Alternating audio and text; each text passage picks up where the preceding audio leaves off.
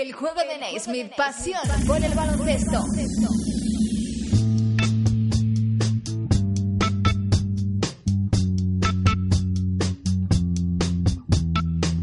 Hola, hola, ¿qué tal? Os saludamos una semana más desde este podcast de eljuegodenaismith.com. El último de la temporada se nos ha acabado el baloncesto y hasta septiembre, mes en el que regresa ya con el Eurobasket, pues se ha quedado ya todo decidido. Hacemos una pausa, son dos meses, pero regresamos seguro en el próximo curso, el 2015-2016. Hoy Toca hablar de muchas cosas porque como sabéis tenemos muy reciente ese bronce de nuestras chicas en el Eurobasket.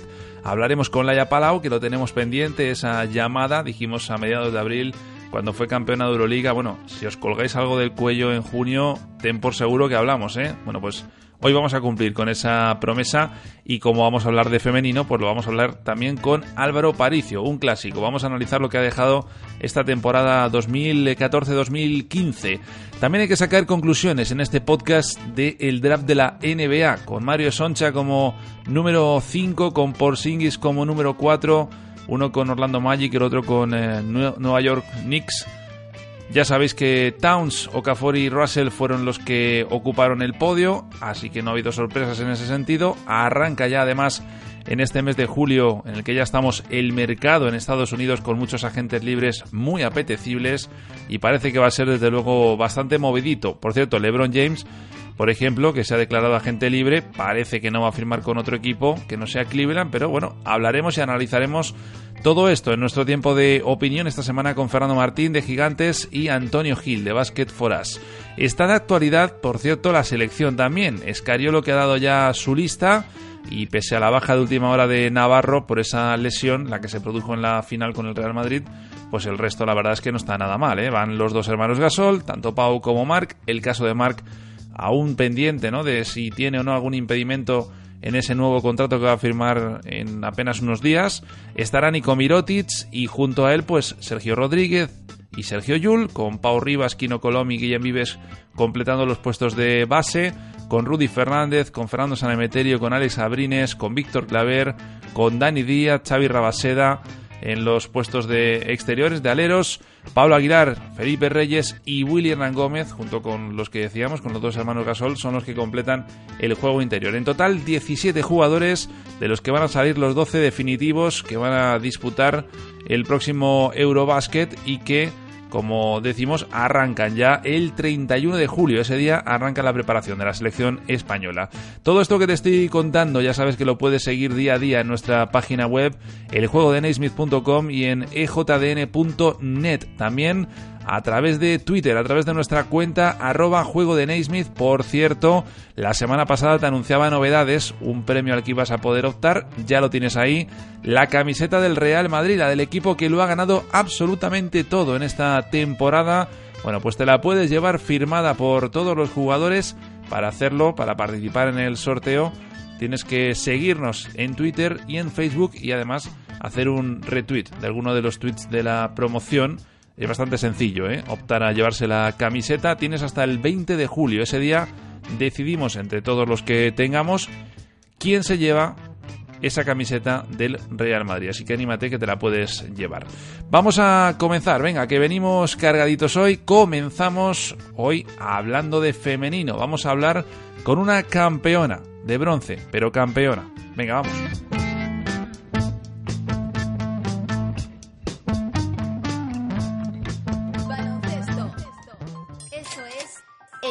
De Naismith.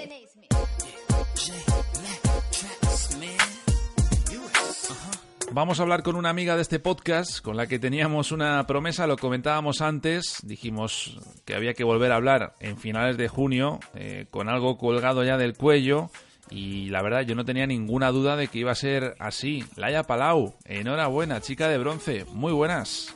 ¿Qué tal? Encantada de que se puedan cumplir estas promesas porque quiere decir que si hablamos es que estamos celebrando cosas buenas. Bueno, al final bronce, eh, obviamente sabe mejor el oro, pero creo que, este bronce es muy simbólico, ¿no? Por lo menos, en mi opinión, demuestra la garra que tenéis, que pese al bajón de caer en, semis, ¿no? Pues demostráis que sois capaces de volver a levantaros y ganar ese tercer puesto. Volvemos muy contentas a casa porque este bronce, eh, obviamente no puedo decir que nos sale a oro, pero bueno, demuestra que seguimos estando en la élite, demuestra que este proyecto tiene continuidad, que hemos hecho podio otra vez, llevamos tres años consecutivos eh, subiéndonos al podio y que bueno, el año que viene tenemos un objetivo que es ir a unos juegos y que pasaba por clasificarnos este año y luego pues empezar a soñar, ¿no? Yo para mí creo que hemos hecho un campeonato muy digno, hemos ganado nueve de los diez partidos y sobre todo pues bueno, reponernos y ganar un último partido pues demuestra el carácter ganador de este equipo. Sabes que yo tengo, tengo grabada una imagen en la cabeza, una foto que me mandaste allá por mediados de abril, como te decía, eh, cuando fuiste campeona de Euroliga con esa medalla de oro de, de, la competición que estaba en un plato de ostras. ¿eh? O sea que pocos, pocos como tú saben celebrar las cosas importantes. Eh, la medalla está de bronce, imagino que en vez de ostras estará con una paella, ¿no? Porque ya estás por, por casa. Oye, Laia, eh, yo sé que hay Laia Palau para rato, pero obviamente como, como veterana que te ha tocado ir marcando el camino a las jóvenes que se van incorporando a esta dinámica de selección, te tengo que preguntar por, por dos en concreto, ¿no? Por Astu Endur y por Leti Romero. Eh, no solo en la pista, que ahí ya las hemos visto, sino sobre todo en la dinámica del equipo, ¿no? Entre bambalinas, ¿qué tal les ha ido a las pequeñas? Sobre todo Astu a lo mejor es la que ha gozado más eh, de más minutos en cancha, la hemos podido ver más, eh, también es una posición interior que, que, bueno que tenía que suplir a Sancho, tenía un papelón, obviamente no son ni las mismas jugadoras ni las mismas características, pero bueno, para ser una debutante pues creo que nos ha ayudado muchísimo, ¿no? Y también está claro que ella es una jugadora que, bueno, ha estado en Fenerbahce, que ya está en órbita Euroliga. Y bueno, eh, para ser el primer año que estaba con nosotras y que también ha tenido que entender un poco qué es lo que pedíamos y se ha tenido que pegar pues con gente muy grande, mm, creo que no se le puede pedir más. Y Leti, yo creo que es una jugadora muy madura, que está muy preparada ya, pero bueno, también hay mucha competitividad. Es cierto que en España eh, bases justamente no, no nos faltan, pero bueno, los pocos minutos que, ha gozado, pues eh, la verdad es que la tía tiene una madurez espectacular, ¿no? Para la edad que tiene, ahora se ha ido a jugar con la sub-20 en Lanzarote. Yo creo que va a ser la jefa absoluta de allí y nada, a nivel personal, yo creo que han entendido perfectamente que venían a hacer a la selección. Mm, son dos tías súper majas y muy humildes. Y bueno, yo creo que se han adaptado al grupo perfectamente y han podido disfrutar de, de, estar durante el campeonato, de compartir, de reírse y de ayudar y las que más. Bueno, y queda, queda mucho, pero se habla algo ya del, preolímpico, hemos conseguido la plaza. ¿Se habla de ese preolímpico? ¿Se habla de esos Juegos del próximo verano? Por supuesto que se habla mucho ya de, los Juegos Olímpicos, ¿no? Como ya he dicho, teníamos un objetivo muy claro. Eh, hay muchas jugadoras de este equipo que no han estado nunca en las Olimpiadas. Eh, fallamos en la cita de Londres. Yo creo que a este grupo se merecería jugar unas Olimpiadas e intentar hacer un podio. Esto es el sueño de todas, es lo que le falta a la selección también. Aunque va a ser muy difícil, ¿eh? todas somos muy conscientes, pero obviamente todo esto pasa por primero ganar un preolímpico, que en principio tenemos que poder hacerlo, pero bueno, aún no estamos allí. Y bueno, aún no se saben los grupos. En principio yo creo que se clasifican 5 de 12 equipos, con lo cual si los europeos nadie se equivoca en las fases primeras, pues bueno, yo creo que más o menos todos tendríamos que ir. O sea que nada, hemos hecho lo que hemos hecho este año, pero mm, estamos esperando ya que llegue el preolímpico el verano que viene para acabar de, ratificar este pase y, y irnos a Río. Pues hay muchas ganas, claro que sí, de, esa Olimpiada, que además, eh, viendo qué bien se dio el Mundial eh, el año pasado, pues la verdad es que hay muchas ganas de veros nuevamente peleando ahí por lo máximo. Laia, que no te molestamos más, que las vacaciones hay que respetarlas y tú ya estás de vacaciones, así que nada, que gracias por hacernos sentir tan orgullosos de este grupo y ahora pues a disfrutar un poquito del verano, ¿eh? Un besito. Nosotras también estamos súper orgullosas de lo que hemos hecho, hemos competido salvajemente y ahora para casa a descansar y a disfrutar de estas merecidas vacaciones. Muchas gracias y un abrazo.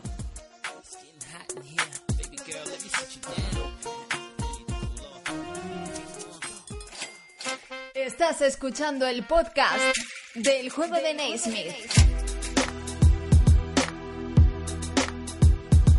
Bueno, pues después de hablar con Laia Palau, como en el juego de Naismith nos tomamos eh, muy en serio esto del básquet femenino y solemos hablar de ello de vez en cuando, es verdad que no siempre, tendríamos que hablar más. Eh, cuando lo hacemos, lo hacemos con uno de los que más saben del deporte femenino, en este caso, eh, don Álvaro Paricio, compañero de acb.com, entre otros medios. Muy buenas. Hola Nacho, ¿qué tal? ¿Cómo estamos? Un placer de nuevo volver a hablar de, baloncesto femenino y como siempre con, buenas noticias que, nos aportan nuestras jugadoras. Oye Álvaro, me interesa mucho conocer la valoración que haces de ese bronce europeo, ya lo hablábamos ahora con Laia, ¿no? Pero eh, quizás puedes saber eh, a poco, ¿no? Teniendo en cuenta que venimos de un oro, de una plata en los dos últimos años pero hay que darle valor, ¿no? Hay que darle mucho valor a esta medalla.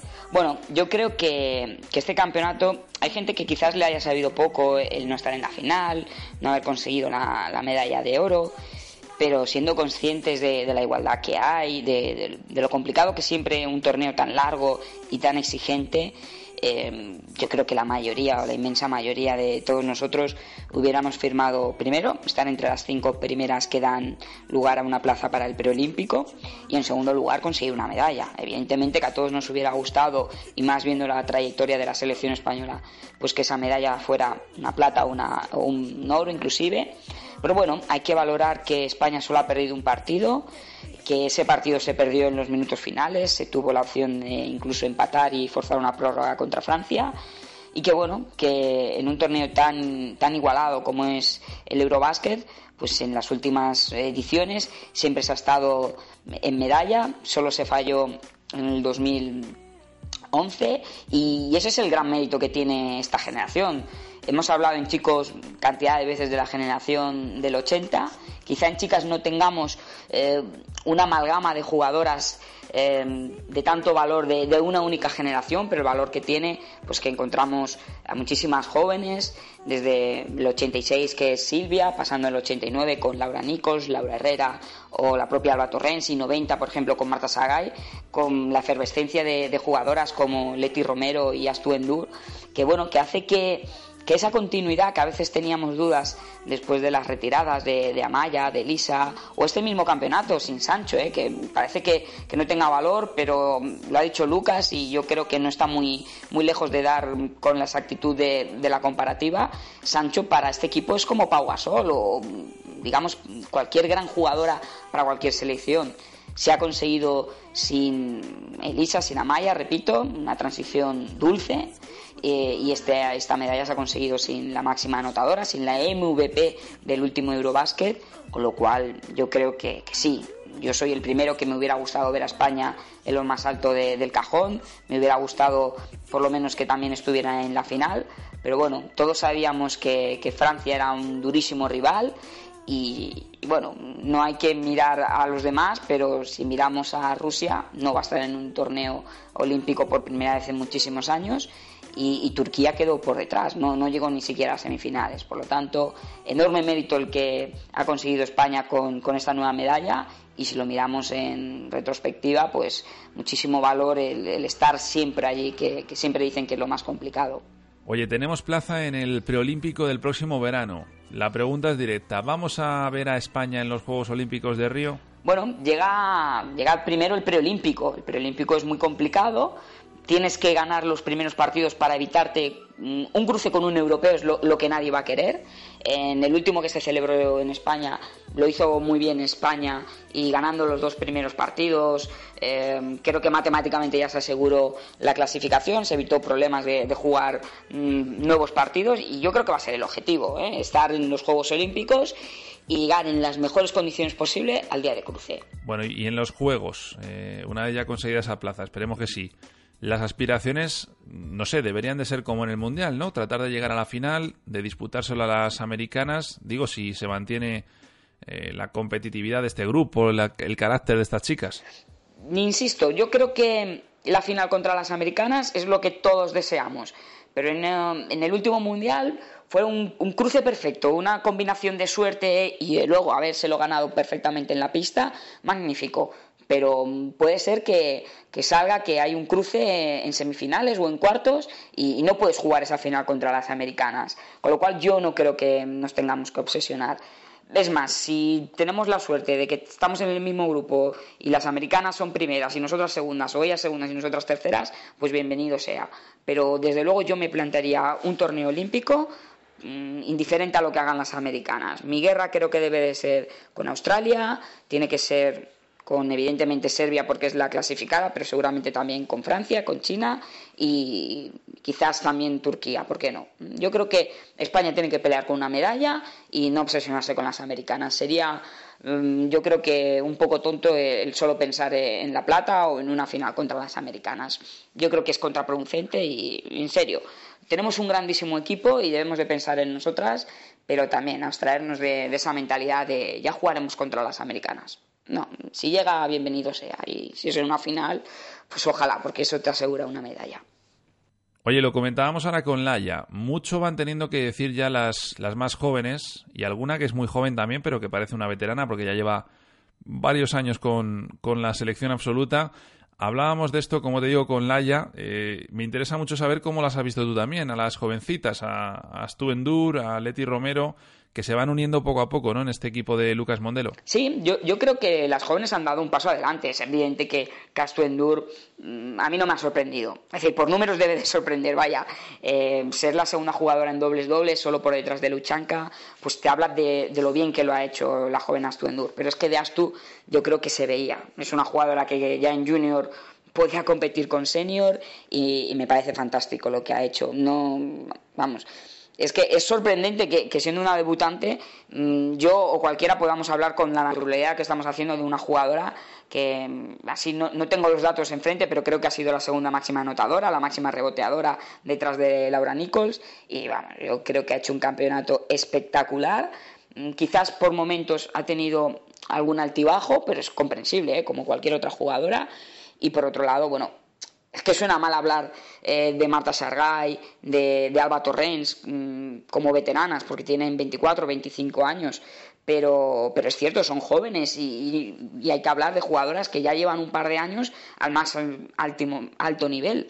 Sobre todo Marta Sargay, que, que, este año ha dado un paso adelante en anotación, y yo creo que es muy, muy importante que una jugadora que ha jugado tanto de base como de cuatro en este torneo puede aportar ese equilibrio de anotar de fuera con sus triples eh, y postear cuando evidentemente juega con, con jugadoras más pequeñas y, puede sacar ventaja. Y por último, no, no, me quisiera olvidar de, Leticia Romero. Yo creo que es evidente que es el gran proyecto de base de, los próximos años. Eh, en toda una lucha por el bronce jugó más de 20 minutos y evidentemente quizás los números no sean los más rembombantes que podamos pensar, pero hay que darle muchísimo mérito estar peleando una medalla y, llevar el timón de una selección. Además, quiero insistir que yo creo que el, bronce fue un muy buen partido de España, quizás el, más natural del equipo, ha tenido momentos complicados y, y, jugó una muy buena segunda parte y en la mayoría de los minutos ella estaba en el equipo, con lo cual pues estamos hablando, te he dicho así de repente cuatro jugadoras, pero la misma Laura Gil, la misma Laura Nichols que que comparte, o Laura Herrera, que son del 89, junto con Alba. Estamos hablando de una generación muy, muy joven. Y, bueno, es, evidente que, nos queda mucho camino por recorrer. Eh, tenemos talento de sobra y lo mejor, que uno mira para atrás y se acuerda de Yurena Díaz, se acuerda de Ángela Salvadores, eh, de la gente joven que viene de la sub-20 y sub-19 y yo creo que es espectacular el futuro de España. Bueno, pues hemos hablado mucho de selección y te tengo que preguntar, eh, porque no solo de selección vive el básquet femenino, por desgracia, en lo que a clubes se refiere en nuestro país. Eh, imagino que ahí, obviamente, este año, Álvaro, no podemos decir que en España estemos tan bien de salud, ¿no? ¿Qué balance haces tú de este año, de este curso 2014-2015, fuera de la selección? Hablo de clubes. Sí, bueno, lo triste quizás es que todo lo que brilla la selección no brilla nuestra liga. Bueno, es el problema que tenemos de falta de, inversión, falta de patrocinadores y al final son muy pocos años los que tienen las jugadoras y el baloncesto femenino, por desgracia, no es el masculino, con lo cual cualquier año que, entre comillas, eh, y entiéndamese bien, se pierde en España, pues son millones de, pesetas que, que, una no recauda, con lo cual es comprensible que este mismo año, pues Laura Nichols vuelva a estar fuera, va a jugar en Wisla Cracovia junto a Cristina Oviña y José Ignacio Hernández. Y, Marta Sargay, que era quizás el último gran, gran talento por salir de la liga, ha salido. Bueno, yo creo que, no hay que alarmarse ni, bueno, ni entrar en excesivos dramas. El único drama, la, única gran pena que, podemos tener es que las jóvenes jugadoras, la gente que entrena en la pista, cuando pregunta qué ha hecho Alba, qué ha hecho Silvia, qué, qué ha hecho Laia, pues uno tenga que buscar una página web complicada, en un idioma raro y, ver qué ha hecho en, Rusia, en Turquía, en, Chequia. Eh, evidentemente el, tener a tus ídolos bien cerca, que cada semana te lo transmitan por televisión o, pueda incluso salir en alguna pequeña columna de, un periódico, pues eso es bueno. Al final nos tenemos que conformar con un mes o tres semanas largas de noticias buenas de la selección y bueno, mm, esperando que los, los tiempos cambien y, que se trabaje desde todas las instituciones, porque no solo el fomento de la selección, sino de los clubes de baloncesto femenino vaya más y se encuentren mecenas y patrocinadores que, que lo empujen hacia adelante, pues bueno, tendremos que conformarnos e, insisto, disfrutar del enorme trabajo que hace la federación y los clubes de base y bueno, trabajar en el ámbito institucional porque el tema de los clubes se sane y, volvamos a tener una liga potente.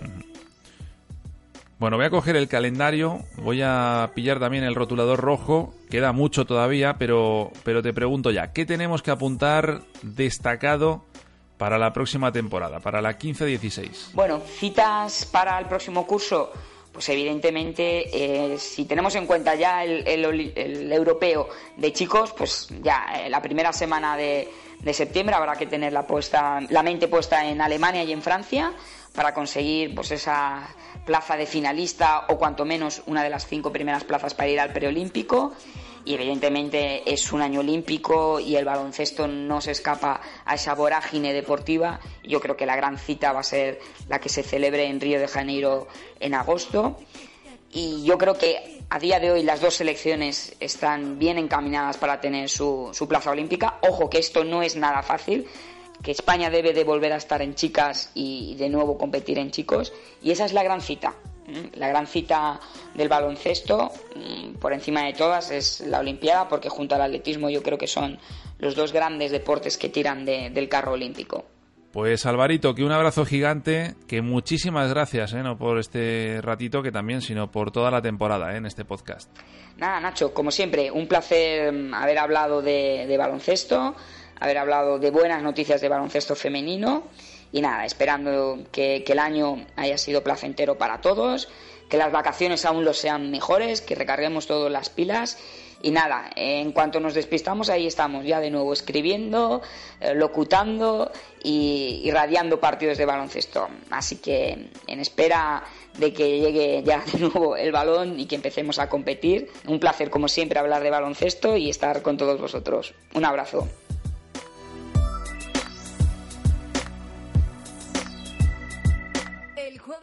Mi pasión por el baloncesto.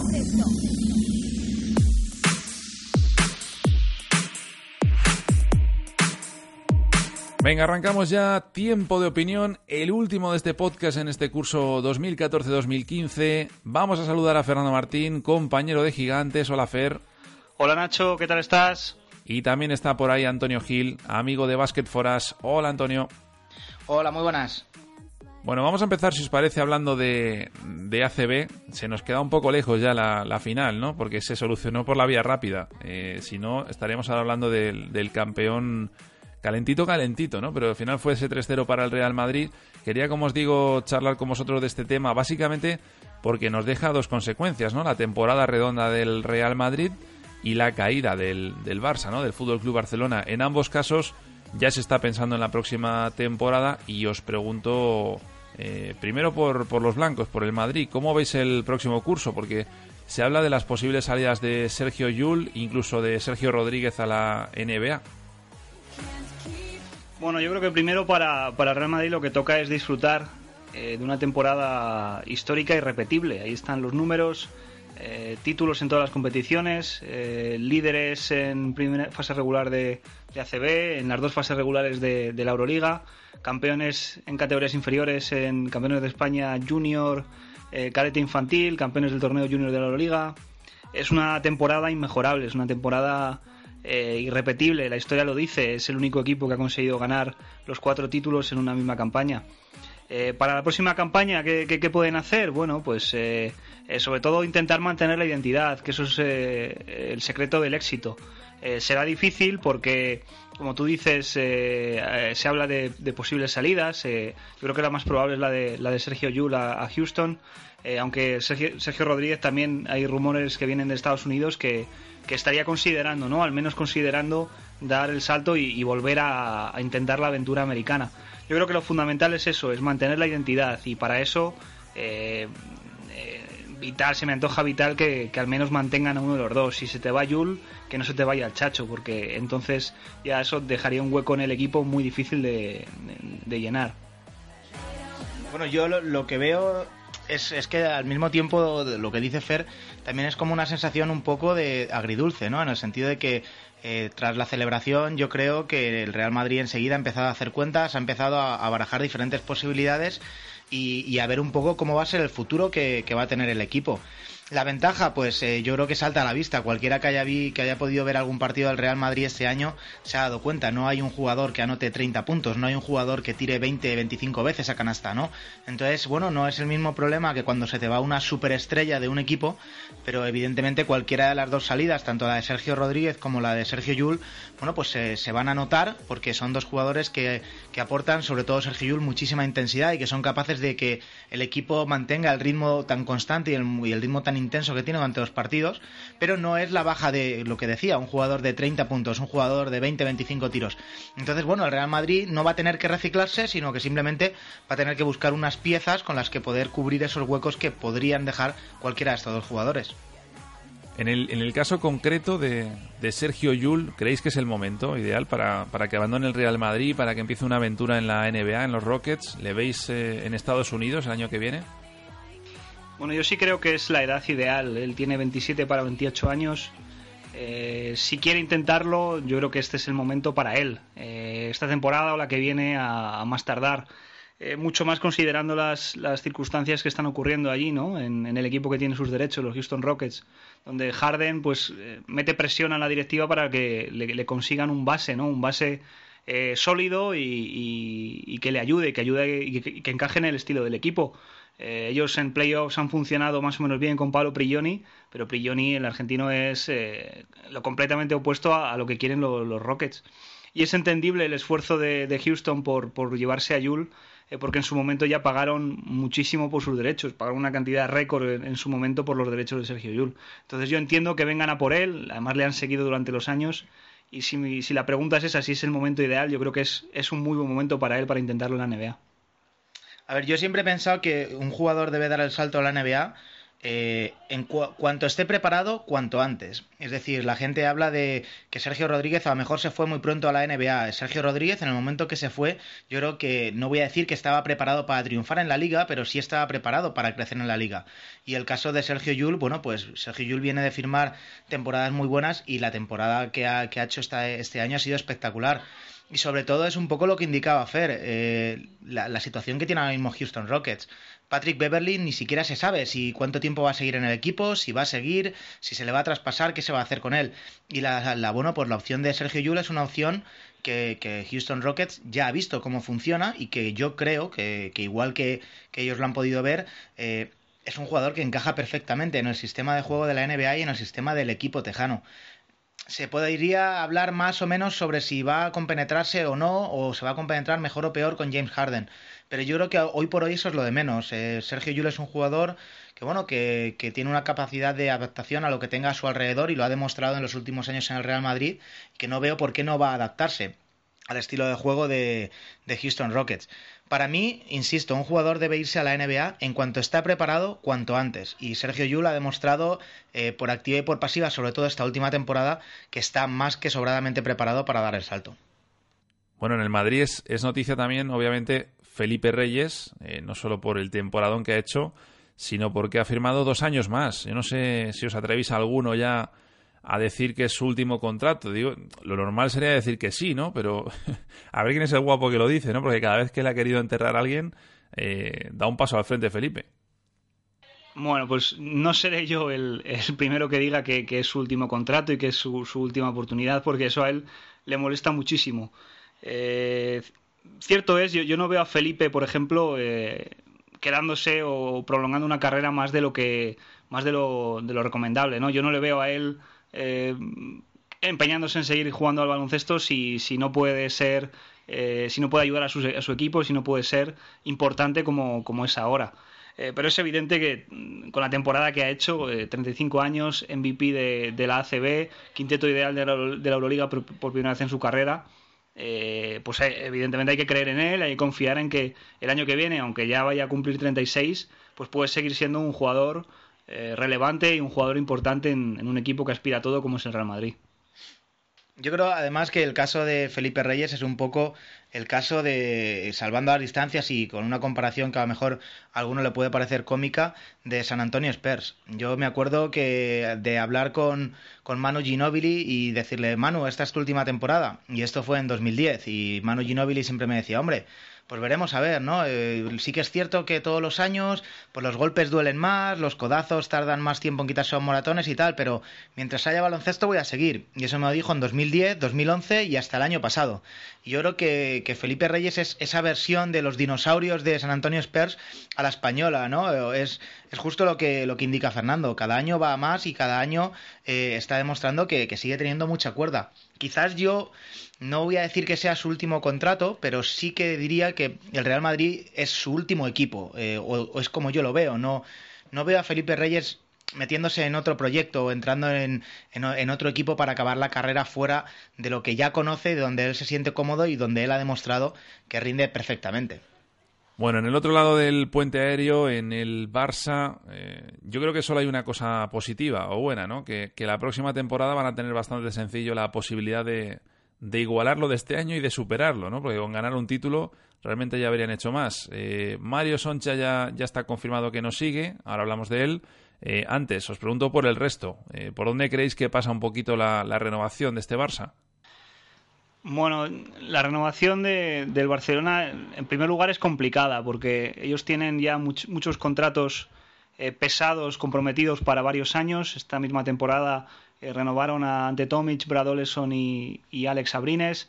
Eh, otros jugadores que han llegado, que llegaron el verano pasado, llegaron con, contratos muy largos. Eh, de los que acaban contrato, pues, pues parece que Lampe, Nachbar, incluso Marceliño Huertas podrían salir. Se habla también de que Dolman y Plyce no han convencido y podrían salir. La renovación no es fácil y por lo, como te digo, ellos ya tienen mucho dinero comprometido en contratos. Eh, va a ser difícil que, los fichajes que, consigan este verano eh, sean de, para dar un salto de calidad. Es que el Barcelona esta temporada ha tenido una, plantilla difícilmente mejorable. Pero evidentemente los resultados pues obligan a cambiar y obligan a, abrir las ventanas y que entre aire fresco en el vestuario y que entren jugadores nuevos. Eh, la baja de, Mario Gessonia, bueno, yo creo que mucha gente se va a arrepentir en cuanto le vean eh, jugar en la NBA, eh, ver cómo se ha desaprovechado un talento como, como, el del croata. Simplemente yo creo que por un tema de, personalidad y, de, y de, no saber encauzarle bien, porque, bueno, lo hemos visto, hemos tenido pruebas de que es un jugador pues con mucho orgullo, con mucha personalidad, pero yo creo que si se hubiera manejado un poco mejor y si se le hubiera dado un poco más de, responsabilidad y que se hubiera sentido importante en el Barcelona, eh, pues hubiera, hubiera dado mucho más de lo que, de lo que ha dado. Sí, aparte yo creo que que más o menos por continuar un poco en esa misma línea, yo creo que al Barcelona le hace más, le hace más falta un cambio de estilo que, un cambio de jugadores o que un cambio de, piezas claves ¿no? en la plantilla. Eh, ha quedado claro esta temporada que con, esa forma de jugar eh, no pueden competir con, un, con, un, estilo como el del Real Madrid y como el de otros equipos de la liga, porque ya no es solo el Real Madrid, es cómo se clasificó el Barcelona para la final de la, de la Liga ACB, ¿no? Yo creo que, es eso, es hay que, que, reciclarse y muchas veces reciclarse no implica cambiar todas las piezas, sino quizás poner piezas en lugares donde antes no estaban y que sí que hacían más falta. Entonces, bueno, la impresión que a mí me da es esa, que es más importante hoy por hoy lo que es bueno un reciclaje en cuanto a estilo, en cuanto a forma de juego, en cuanto a sistema quizás, que un cambio de jugadores más o menos importantes en la plantilla. ¿Y creéis que le hace falta al Barcelona cambiar de entrenador para dar un aire nuevo al proyecto? Yo, creo que, esta temporada a Xavi Pascual eh, no le va a costar el cargo, es mi, mi, mi impresión pero sí que va a servir como que para que le saquen tarjeta amarilla, ¿no? Eh, utilizando un símil futbolístico. La temporada ha sido malísima, hay que recordarlo, tres finales perdidas contra el Real Madrid, eh, ni siquiera se clasificaron en la Final Four, derrotas en cada partido clave fuera del Palau, eh, una falta alarmante de, carácter, de, espíritu y de, liderazgo. Yo creo que eso, eso va a pasarle factura, ¿no? Probablemente ya no tenga la voz cantante en fichajes, probablemente eh, pues le, impongan condiciones, ¿no? Eh, pero aparte de, todo esto de la temporada, pues llega un mal momento porque en el Barcelona hay un periodo electoral. Eh, los candidatos tendrán que prometer cosas y, prometer cosas que mejoren lo que la realidad del club y evidentemente pues el, baloncesto es el esta, este año ha sido la sección que, que, más, ha, más ha decepcionado, ¿no? Entonces, bueno, dependerá de quién gane, pues la posición de Chai Pascual estará en más peligro o en, menos peligro. Yo sinceramente creo que, por lo menos se ha ganado crédito para, para una, nueva, una nueva temporada, para tener que él pueda exponer sus argumentos y que pueda eh, preparar un Barcelona eh, para recuperarse, ¿no? para rehacerse de este, de este golpe. Pero desde luego, él lo que tendrá que hacer es eh, justificar lo que ha hecho esta temporada, justificar sus decisiones, que algunas de ellas han sido muy cuestionables. No, y sobre todo que también él tiene un bagaje a las espaldas y, tiene, bueno, pues eh, una serie de, de, credenciales que se ha ido ganando con los años y que quizás no sería justo este año tirar por tierra. Eh, la temporada 2015-2016 es un poco, bueno, pues esa tarjeta amarilla de la que hablaba Fer, yo diría el examen de septiembre, ¿no? Él tiene ahora sus exámenes de septiembre, si en la temporada 2015-16 consigue bueno, pues aprobar esas asignaturas que había suspendido en la temporada que acabamos de terminar y, superar esos escollos que de momento se le han dejado más estancado, pues tendrá el crédito que en otros años se le ha dado y que quizás ahora pues haya perdido. No creo, y siempre lo he pensado, que cuando las cosas salen tan sumamente mal como le han salido al Barça esta temporada, tenga que ser el entrenador quien cargue con las culpas. Evidentemente el entrenador tiene parte de culpa y quizás en el caso de Xavi Pascual tiene una parte muy importante de culpa de lo que ha pasado, pero no toda. Entonces, bueno, pues es, eso, es un examen de septiembre, es una eh, segunda oportunidad o si alguien quiere verlo de otra forma porque quizás ya haya tenido otras segundas oportunidades, una última oportunidad, pero no va solo a depender de lo que, de lo que él haga para que pueda o no pueda quedarse en este club. A ver, tema, tema de Zonja, que, lo habíamos dejado ahí aparcado. Eh, lo hago ahora más ampliamente y, ya me meto de lleno en el draft de la NBA. Por lo que conocéis de ambas franquicias, eh, hablo de los dos, entre comillas, españoles que han salido entre los cinco primeros. Recordemos que Sonja, número 5 con Orlando Magic. Eh, Porzingis, número 4 con, con New York Knicks. Eh, os pregunto un poco cómo veis el futuro de los dos. Sonja en Orlando, Porzingis en Nueva York.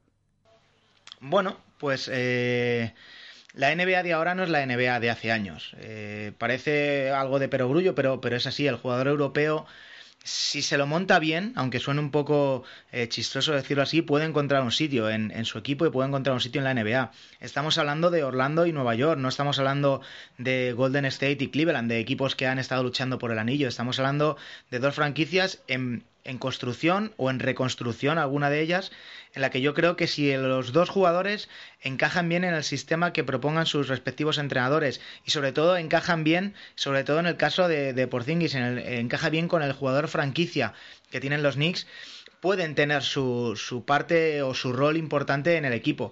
Rol importante no me refiero a jugar 40 minutos y anotar 20 puntos, pero sí a no ser un jugador de fondo de armario, de no ser un jugador por ser europeo y por ser joven, un jugador que, que no cuente con, con el entrenador o con el, bueno, pues con con lo que sería el sistema de juego del equipo.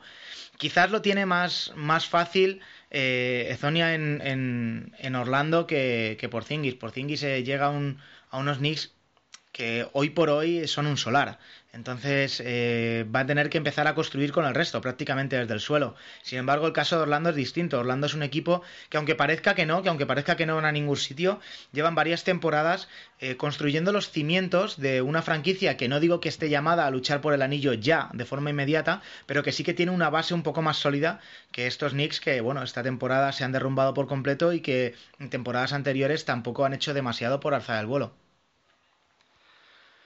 Yo coincido en, que Gesonia lo va a tener un poco más fácil. Como dice Antonio, es una plantilla que se está construyendo, una plantilla con, mucho talento y muchos jugadores jóvenes eh, que han llegado en las últimas dos, o tres temporadas. Pues Oladipo, Elfrid Payton, Aaron Gordon, está también Tobias Harris, Nicola, Nicola Son gente muy joven, gente con hambre, eh, pero gente que todavía no, está establecida. En, ese equipo los roles eh, todavía no se han asignado, todavía no hay eh, un jugador franquicia y, los demás que son como complementos. Entonces, los minutos, eh, el, puesto, la titularidad, eh, la, responsabilidad están ahí, ¿no? Están ahí para conquistarlas. Y para un jugador como, como Gessonia, que, es súper ambicioso, que es un tipo que tiene mucho hambre y quiere comerse el mundo ya, yo creo que eso le va a venir muy bien y sobre todo verse en un ambiente en el que pues va a encontrar compañeros de, su mismo rango de edad y con sus mismos eh, mismas necesidades y mismas inquietudes, ¿no? Yo creo que eso le va a beneficiar. Le va a beneficiar. En el caso de Porzingis, pues llega un equipo eh, inmerso en, una crisis de identidad, con el ambiente enrarecido, con la prensa muy crítica, la gente que, los aficionados que han perdido un poco la fe. Eh, le, va a ser difícil, yo creo que hacerse con la gente y agradar a la gente, sobre todo porque él tiene un déficit físico eh, él es delgadísimo, ¿no? Para, para, jugar en posición de pívot en NBA y probablemente le cueste dos o tres años ponerse al nivel físico, pero todo lo demás lo tiene.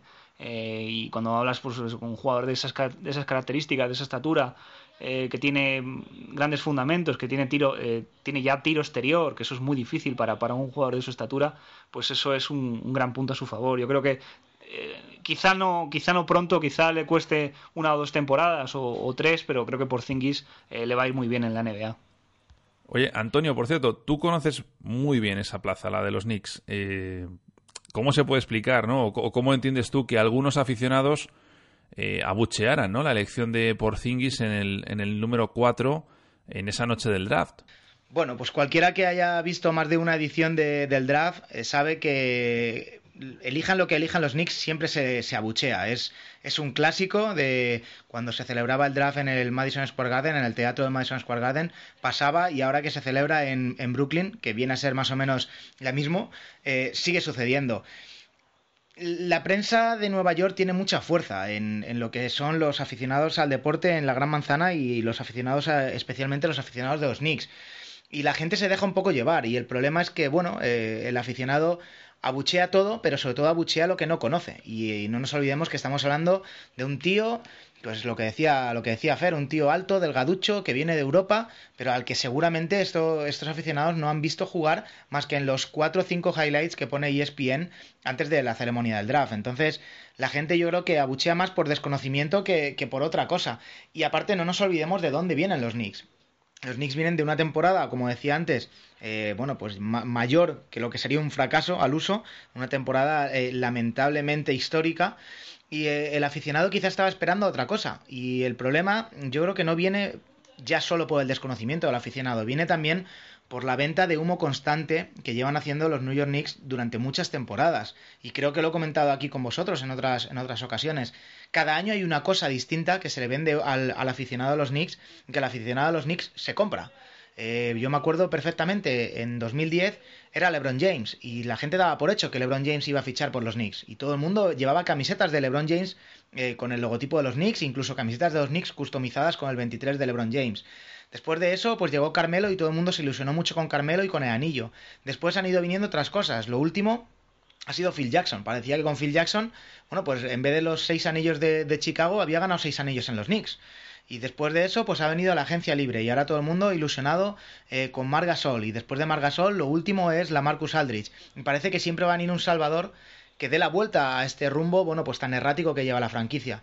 Y claro, el aficionado ve que otros equipos, quizás, eh, bueno, pues por, por, porque tienen mejor posición en el draft, porque tienen sus equipos un poco más estructurados, eligen a jugadores con renombre en la, en la liga universitaria y evidentemente a cualquier eh, aficionado a los Knicks le hubiera gustado que Okafor hubiera acabado en los Knicks en vez de en Filadelfia o que D'Angelo Russell hubiera acabado en los Knicks en vez de en Filadelfia y todo lo que no sean esos nombres, perdón, en vez de en los, en los Lakers y todo lo que no sean esos nombres tan conocidos, pues a ellos les parece como que les están tomando el pelo o como que el equipo no está actuando bien.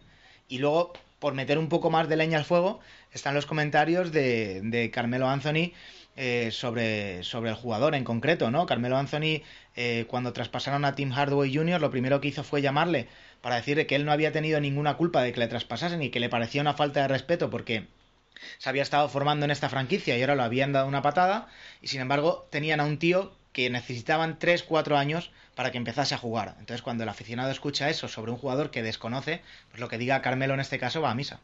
Fernando, vaya, vaya reacción, ¿eh? La de los abucheos a Porzingis, vaya manera de comenzar en Estados Unidos para, el letón, ¿no? Mira, yo, yo, creo que Antonio ha dado la clave antes. Eh, eh, primero, todas las elecciones del draft por defecto se, se abuchean y se pitan. Eh, y luego la clave, la gran clave es que no le conocen, que en Nueva York no conocen a Kristaps Porzingis. No saben qué tipo de jugador es, eh, no saben qué cualidades tiene, lo único que saben es que es europeo, que es blanquito, que es muy delgado y, muy alto. Y bueno, eh, hay gente muy escarmentada en los últimos años con elecciones de europeos en el top ten, pues eh, Darko Milicic o Andrea Bargnani, que ha jugado sin ir más lejos esta temporada en, los Knicks. También está el caso de Fran Vázquez, que fue número 11 y que no llegó a ir. Entonces, bueno, eso, la gente se queda con eso, ¿no? Y pone estereotipos y pone cartelitos y cree, pues eso, que los, que los europeos pues son como, como o Bargnani en vez de, como Pau Gasol o Dirk que fueron dos ejemplos anteriores, ¿no? Dos jugadores que fueron antes al draft. Eh, a mí me pareció una falta de respeto, eh, sobre todo estando allí por Zingis, creo que fue debió ser muy desagradable para él. Él manejó la situación muy bien en cada entrevista eh, no eludió el tema, eh, eh, reconoció que eso, que, le habían abucheado, pero le habían abucheado porque no le conocen y que dará todo lo que esté en su mano, hará todo lo que esté en su mano por, convertir esos pitos en aplausos. Me pareció una falta de respeto y, muchos comentarios que se hicieron, ¿no? Que, si no tenía la, tarjeta verde, la green card, bueno, gente que no sabía ni, ni siquiera su nombre, me parecieron un poco rozando la, xenofobia, ¿no? Pero bueno, es parte, es lo que decíamos antes, es parte de del contexto de una franquicia que está perdida, que ha perdido el rumbo y, en la que los aficionados pues están hartos de, no tener resultados. Como te decía antes también, Nacho, yo creo que a Porzingis le va a ir muy bien en la NBA. No sé si en los Knicks, eh, pero seguro que le va a ir muy bien en la NBA. Y además, un, caso que, Fernando recordará seguro porque fue o sigue siendo, no estoy seguro, no estoy seguro ahora mismo, uno de sus jugadores fetiche. David Lee fue no abucheado. Eh, a, David Lee se insultó desde la grada cuando lo eligieron en el draft. Y ese año David Lee fue el mejor jugador que tuvieron los Knicks de largo. Y además David Lee creo que fue un número 30. Un número 30 en, primera ronda. O sea que ni siquiera era un top 10. Oye, una noticia que se preveía que, iba a ocurrir, ¿no? Que podía ocurrir, la de LeBron James eh, declarándose agente libre este, este verano. Dicen los que saben de esto, ¿eh? no nosotros, que no sabemos tanto, que vuelve a firmar con Cleveland, que es eh, algo 100% seguro. Os pregunto a vosotros, que sabéis menos, pero más que yo, eh, ¿qué hacemos? ¿Nos lo creemos? ¿Dais alguna opción a que vista otra camiseta si llega a lo mejor una propuesta muy interesante? Pues no, yo no, no, no lo veo y, y creo que si a LeBron James se le ha pasado simplemente esta posibilidad por la cabeza es un gran error. El movimiento de LeBron James es un movimiento económico y, que está perfectamente estudiado. La NBA tiene contrato nuevo de televisión. El contrato nuevo de televisión implica que las franquicias van a tener mayores ingresos y por tanto el límite salarial va a ser más alto, lo cual bueno, pues lleva a que cada equipo pueda destinar un mayor, una mayor parte del pastel de sus ingresos a los salarios de los jugadores. Y eso implica pues que jugadores que este año pues tienen que firmar contrato y que el año que viene tienen que firmar contrato nuevo podrán firmar por cantidades más altas. La opción de LeBron es una opción muchísimo más que, que razonable y es que cuando él firmó contrato con Cleveland, firmó contrato con esta opción de salir este verano o el que viene a sabiendas de que los sueldos iban a ser más altos. Entonces, él, yo creo que simplemente, bueno, pues rompe el contrato que tiene con Cleveland para firmar uno más alto y uno que esté a la altura, salvando las enormes distancias, porque en la liga de béisbol no hay límite salarial, pero lo que él siempre ha soñado, él siempre ha querido tener un contrato de, de jugador de béisbol, él siempre ha soñado tener un contrato de 10 años, 100 millones. Entonces, bueno, yo creo que en cierto modo es lo que él está buscando, no esas cantidades, pero sí cantidades altísimas y que, bueno, que, le, sirvan para tener la vida más que solucionada cuando se retire. Bueno, yo eh, coincido con Antonio en que no, veo a, no contemplo la posibilidad de que LeBron cambie de, cambie de equipo este, este mismo verano. Eh, me parece un movimiento inteligente, eh, estratégicamente para él. Y una llamada de atención, un toque de atención a, la franquicia, a los dirigentes de la franquicia. Eh, es un poco que se pongan las pilas, eh, vigilar sus movimientos para que construyan un, equipo aspirante ya. Eh, que, hagan lo necesario para retener a Kevin Love, eh, Iman Samper y Smith también son jugadores que, acaban contrato. Yo lo veo más eso, ¿no? Como él ponerse en una posición de, ventaja, en, en, poder elegir si llega el momento, si en los Cleveland si los Cleveland Cavaliers no se hacen las cosas como a él le gustan, pues poder decidir por sí mismo irse a otra franquicia. Yo lo veo más que, más que en ese sentido que, en la posibilidad de que vuelva a abandonar a los Cavaliers. Mercado NBA está abierto ya. Eh, al margen del posible destino de Marc Gasol, que ya hemos hablado muchísimo de ello y, además eh, se va a saber algo en, los próximos días o en las próximas semanas, eh, ¿Hay alguno de los otros nombres o destinos que, os ponga especialmente? Por ejemplo, a mí en mi caso, ¿no? Suena mucho el nombre de la Marcus Aldrich, eh, de Cousins también, por ejemplo, que podrían dar el salto a otro equipo, ¿no? Darle un saltito de calidad a algún equipo que pudiera ser candidato al anillo, ¿no? Con su llegada, el caso de la salida de Aldrich, como decimos, de, de Portland o de, o de Cousins en el caso de salir de Sacramento yo creo que, el jugador que sí que puede marcar un poco diferencias en otro equipo es de Marcus Cousins. Eh, la Marcus Aldrich es un gran jugador, no nos engañemos, es un jugador eh, all-star y con una calidad abrumadora, pero no le veo cambiando por completo el rumbo de un equipo. Y, y, voy a hacer una comparación, aunque todos sabemos que las comparaciones muchas veces no son justas, pero no es lo mismo que un equipo como Los Ángeles Lakers fiche a la Marcus Aldrich o fiche a de Marcus Cousins. O de Marcus Cousins es un jugador con un talento brutal. Eh, es un tópico que siempre se ha dicho de él. Si tuviera más cabeza, podría ser una estrella de esta liga. Yo creo que una estrella ya es. Lo que pasa que es una estrella, bueno, pues cabecita loca, ¿no? Que diría alguno. Eh, la Marcus Aldrich es un jugador con muchísimo talento, pero es un jugador que ya está formado. Y sin embargo, el caso de Cousins, si le cogiera un entrenador que sí que puede encauzarle y que sí que puede, bueno, pues indicarle el camino correcto y en el cual el propio jugador crea, eh, sí que podríamos decir que, bueno, pues que sería un jugador determinante quizás en un cambio o en un giro de un equipo que podría optar al anillo. Se está hablando mucho de que Vlade Divac está empeñado en que no va a traspasar a Cousins y él decía en broma hace unos días eh, si la oferta de otro equipo incluyese al mejor Michael Jordan, me lo pensaría. Bueno, eh, en Sacramento no lo ven así. Eh, parece que, la opinión de, de Vlade Divac es una opinión muy personal y en Sacramento ven como que no hay que descartar la salida de, de, Marcus Cousins.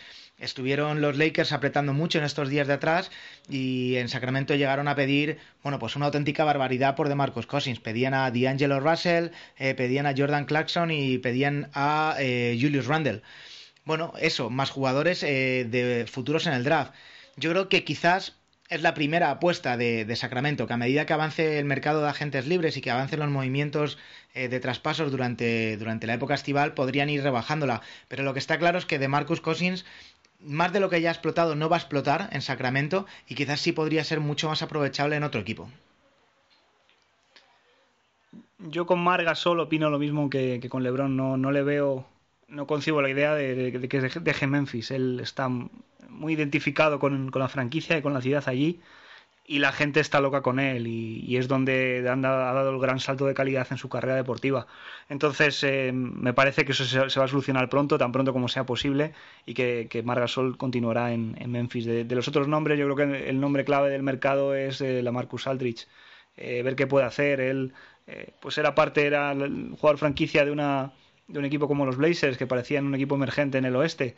Pero bueno, el resultado de, estos últimos playoffs yo creo que, le, harán considerar un cambio.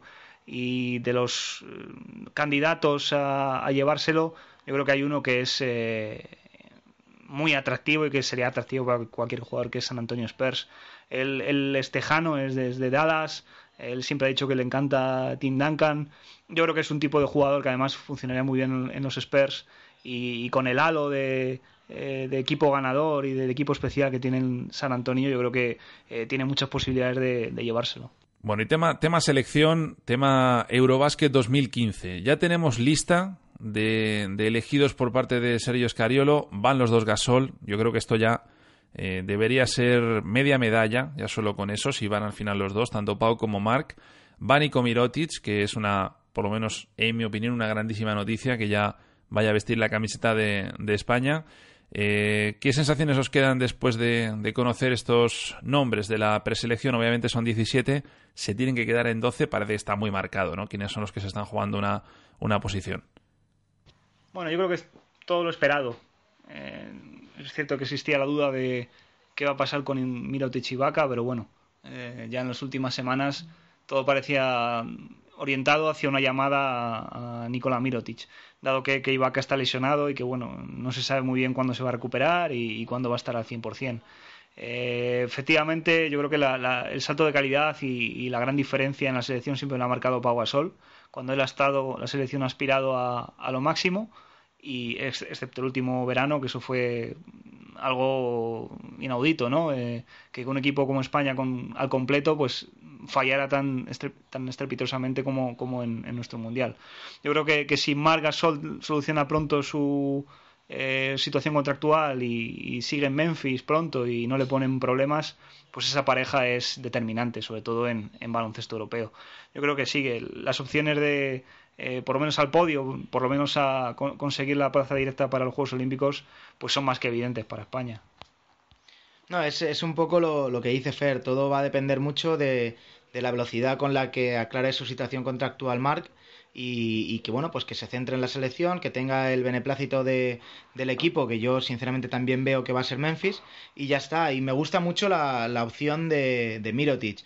Eh, Mirotic ha demostrado que con Pau eh, se puede compenetrar muy bien y yo creo que con Mark se puede compenetrar todavía mejor. Mark es un jugador eh, que bueno que, tiene mucha atención de la defensa cuando, cuando tiene el balón dentro, cuando está luchando por la posición y eso puede beneficiar a jugadores altos como Mirotic a que bueno tengan un rol entre comillas, un poco más exterior o un poco más viniendo desde fuera. Y eso es una baza que yo creo que España va a poder jugar muy bien en este Eurobasket y que no todos los equipos precisamente de Europa pueden, bueno, pues presumir de tener tres piezas tan dominantes como, como la selección española. Y, al margen de los, de los lesionados, eh, obviamente Navarro recientemente lo sabíamos, ¿no? Pero al margen de los que no pueden estar, eh, ¿echáis de menos a alguien en esta lista? Bueno, hay dos jugadores que yo creo que estaban en boca de todos en las últimas semanas como posibles seleccionables, que eran Fran Vázquez y Carlos Suárez, eh, pero han renunciado, según ha, explicado Escariolo, han renunciado a, la llamada a la selección por problemas físicos. Eh, bueno, eh, ellos sabrán, luego durante la temporada siempre hay gente que reclama una oportunidad para ellos dos, que, son los dos un poco que se han quedado en el camino en, en anteriores ocasiones, ¿no? Eh, pero bueno, si, si ahora surge la oportunidad y les han llamado y ellos han dicho que no, pues yo creo que, ya pierden todo, toda la autoridad moral para luego protestar en el futuro eh, que por qué no les han llamado o por qué no les vuelven a llamar. No, yo la, verdad es que ahí coincido bastante con Fer. En, eh, a lo largo de, del día mm, en el que se han conocido las, la, selección de Escariolo, pues ha habido gente que, que, sobre todo, bueno, pues más quizás por afinidad o lo que sea, me ha preguntado eh, por Nacho Martín, ¿no? Eh, una pena que Nacho Martín no esté, o vaya robo que Nacho Martín no esté en la selección, etcétera, etcétera. Yo creo que Nacho eh, ha tenido temporadas mejores, que, que, quizás su año para ir con la selección fue el anterior, y este año empiezas a mirar eh, pieza por pieza y sobre todo empiezas a mirar los jugadores que previsiblemente no van a pasar el corte y que van a ir como invitados nada más con la selección y yo creo que, no hay muchísimo más que discutir. Eh, hablabas de los lesionados y sí, pues hecho en, falta a Navarro, me gustaría ver a Navarro, me gusta mucho eh, cómo juega la selección con Navarro y esa dupla que forma con, con Pau Gasol ya no solo en la cancha, sino fuera de la cancha, ¿no? Pero bueno, pues es una, una causa mayor y, ante eso no se puede hacer nada. Entonces yo creo que lo que hay ahora mismo sobre la mesa es quizás lo mejor a lo que podía optar España. Bueno, con, todo esto, en vuestra opinión, ¿cuál es el mínimo? que Yo hablaba antes de, medalla, no sé vuestra opinión. ¿Cuál es el mínimo que se le debería exigir a este equipo el que ya conocemos ahora, que ya tiene nombre, apellido, cara. Eh, ¿Cuál es el mínimo que se le debe exigir a este equipo para el próximo Eurobasket? Bueno, eh, es difícil, ¿no? Porque al final depende de muchas cosas. Un Eurobasket, este en concreto, va a ser de una fase regular muy dura con, equipos eh, muy potentes. Eh, y luego ya a partir de, octavos de final son eliminatorias a partido único. Y ahí siempre estás a expensar de que ocurran cosas, de que tengas lesionados o que tengas una mala noche en el tiro. Y es complicado decir, poner el listón, ¿no? Pero bueno, eh, por, lo que, por lo que es esta selección, por el nivel de los jugadores y lo que nos tienen acostumbrados, yo creo que mínimo, mínimo, mínimo las semifinales. Yo creo que es el, resultado mínimo que se les puede exigir. Yo voy a ir un poco más allá. Yo voy a hablar eh, de algo que quizás no, no, se está hablando tanto por el hecho de, los resultados, que evidentemente al final es lo que importa. Yo creo que el mínimo que se va a exigir a esta selección es eh, mostrar a todo el mundo que lo del Mundial fue un error y algo aislado mostrar que, ese batacazo y que, que, aquello que pasó no va a volver a suceder. Entonces, el mínimo que se tiene que exigir a esta selección es una imagen que en la última bueno, pues en la última competición no, no demostró y que es una imagen que a la que no estábamos acostumbrados, que chocó a, a todo el mundo, tanto al público español como al público de afuera y yo creo que es lo que tiene que cambiar el equipo simplemente. Pues señores míos, que, que muchas gracias por esta tertulia de hoy y por la de por las de todo el año, ¿eh? porque la verdad es que habéis estado ahí a tope. Eh, ha sido muy largo y, os lo agradezco muchísimo. Vosotros lo sabéis. Nos hemos ganado, yo creo que un buen descanso este verano. Fer, muchísimas gracias. Un abrazo, Nacho. Y Antonio, abrazo gigante. Venga, un abrazo, hasta luego.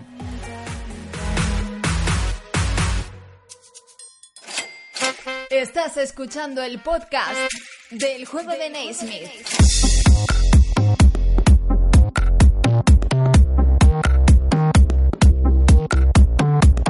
Antes de marcharnos, no quería yo despedir este último episodio del, podcast sin dar un espacio, un huequecito a otras voces ¿no? que han estado durante este año con todos nosotros y que hoy, pues, bueno, no les ha tocado tiempo de tertulia, pero sí quería yo que, estuvieran presentes, ¿no?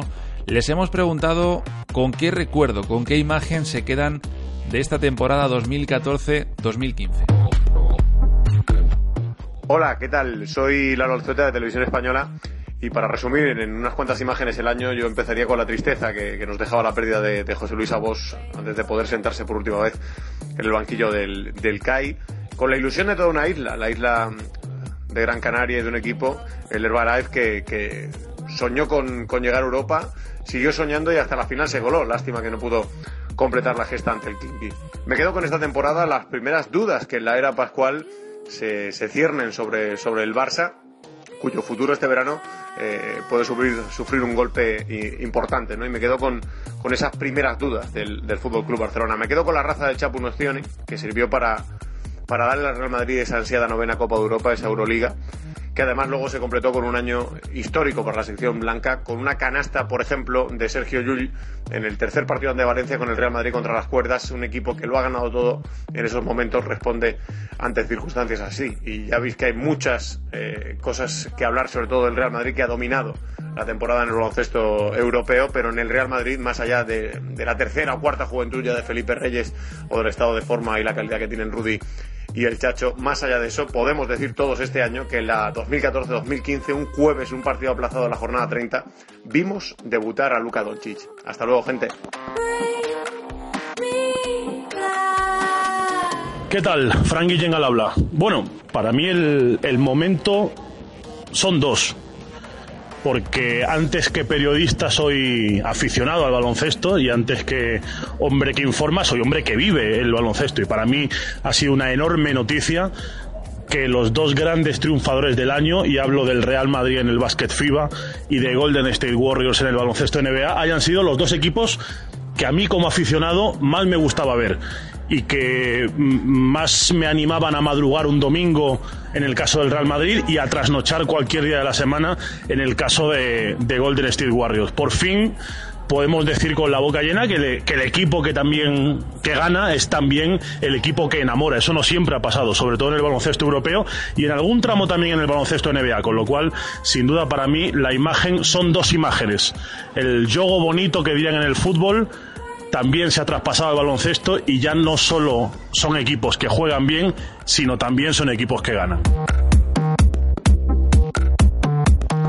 Hola, soy Álvaro Paricio, redactor de ACB.com y este año más que quedarme con una jugada, con una imagen, me quedo con un nombre propio, el de Stephen Curry, y con un equipo, el de Real Madrid.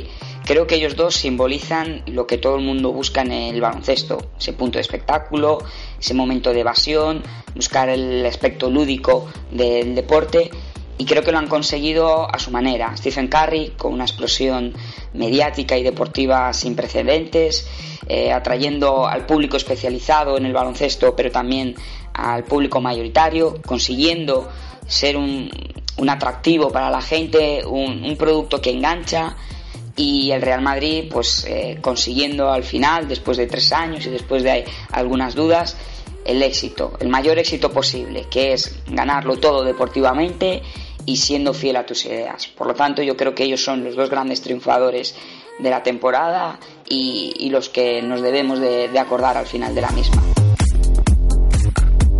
Pues gracias Frank Guillén, gracias Lalo Alzueta, por supuesto Álvaro Paricio, Fernando Martín Antonio Gil que han estado hoy en la tertulia. Hoy no han podido estar Pilar Casado, Marc Mundet, José Ajero, Álvaro Velasco. No sé si me dejó alguien, espero que no, porque voy a quedar fatal. Pero bueno, todos, todos los que han estado, ¿no? Saben que, que, sin ellos, pues este podcast, la verdad, no tendría ningún sentido y sobre todo no sería, no sería posible hacerlo, ¿no?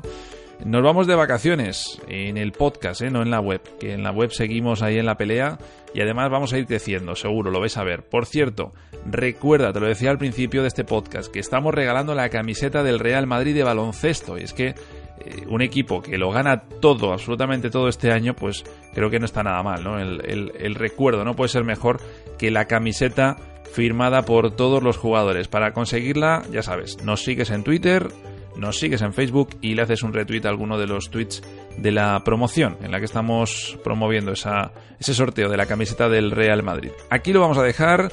Además, de manera definitiva en esta campaña 2014-2015 hemos estado todas las semanas contigo y toca descansar. Así que regresamos en septiembre, dos meses por delante sin podcast, pero con el juego de Naismith.com y ejdn.net a pleno rendimiento. Lo vamos a hacer, eso sí, el regreso con más fuerzas que nunca, ya lo verás. Esperamos que estés ahí también, al otro lado, como siempre. Gracias por seguirnos, gracias por escucharnos. Un abrazo gigante y que sigáis disfrutando del baloncesto. Sed buenos. Adiós.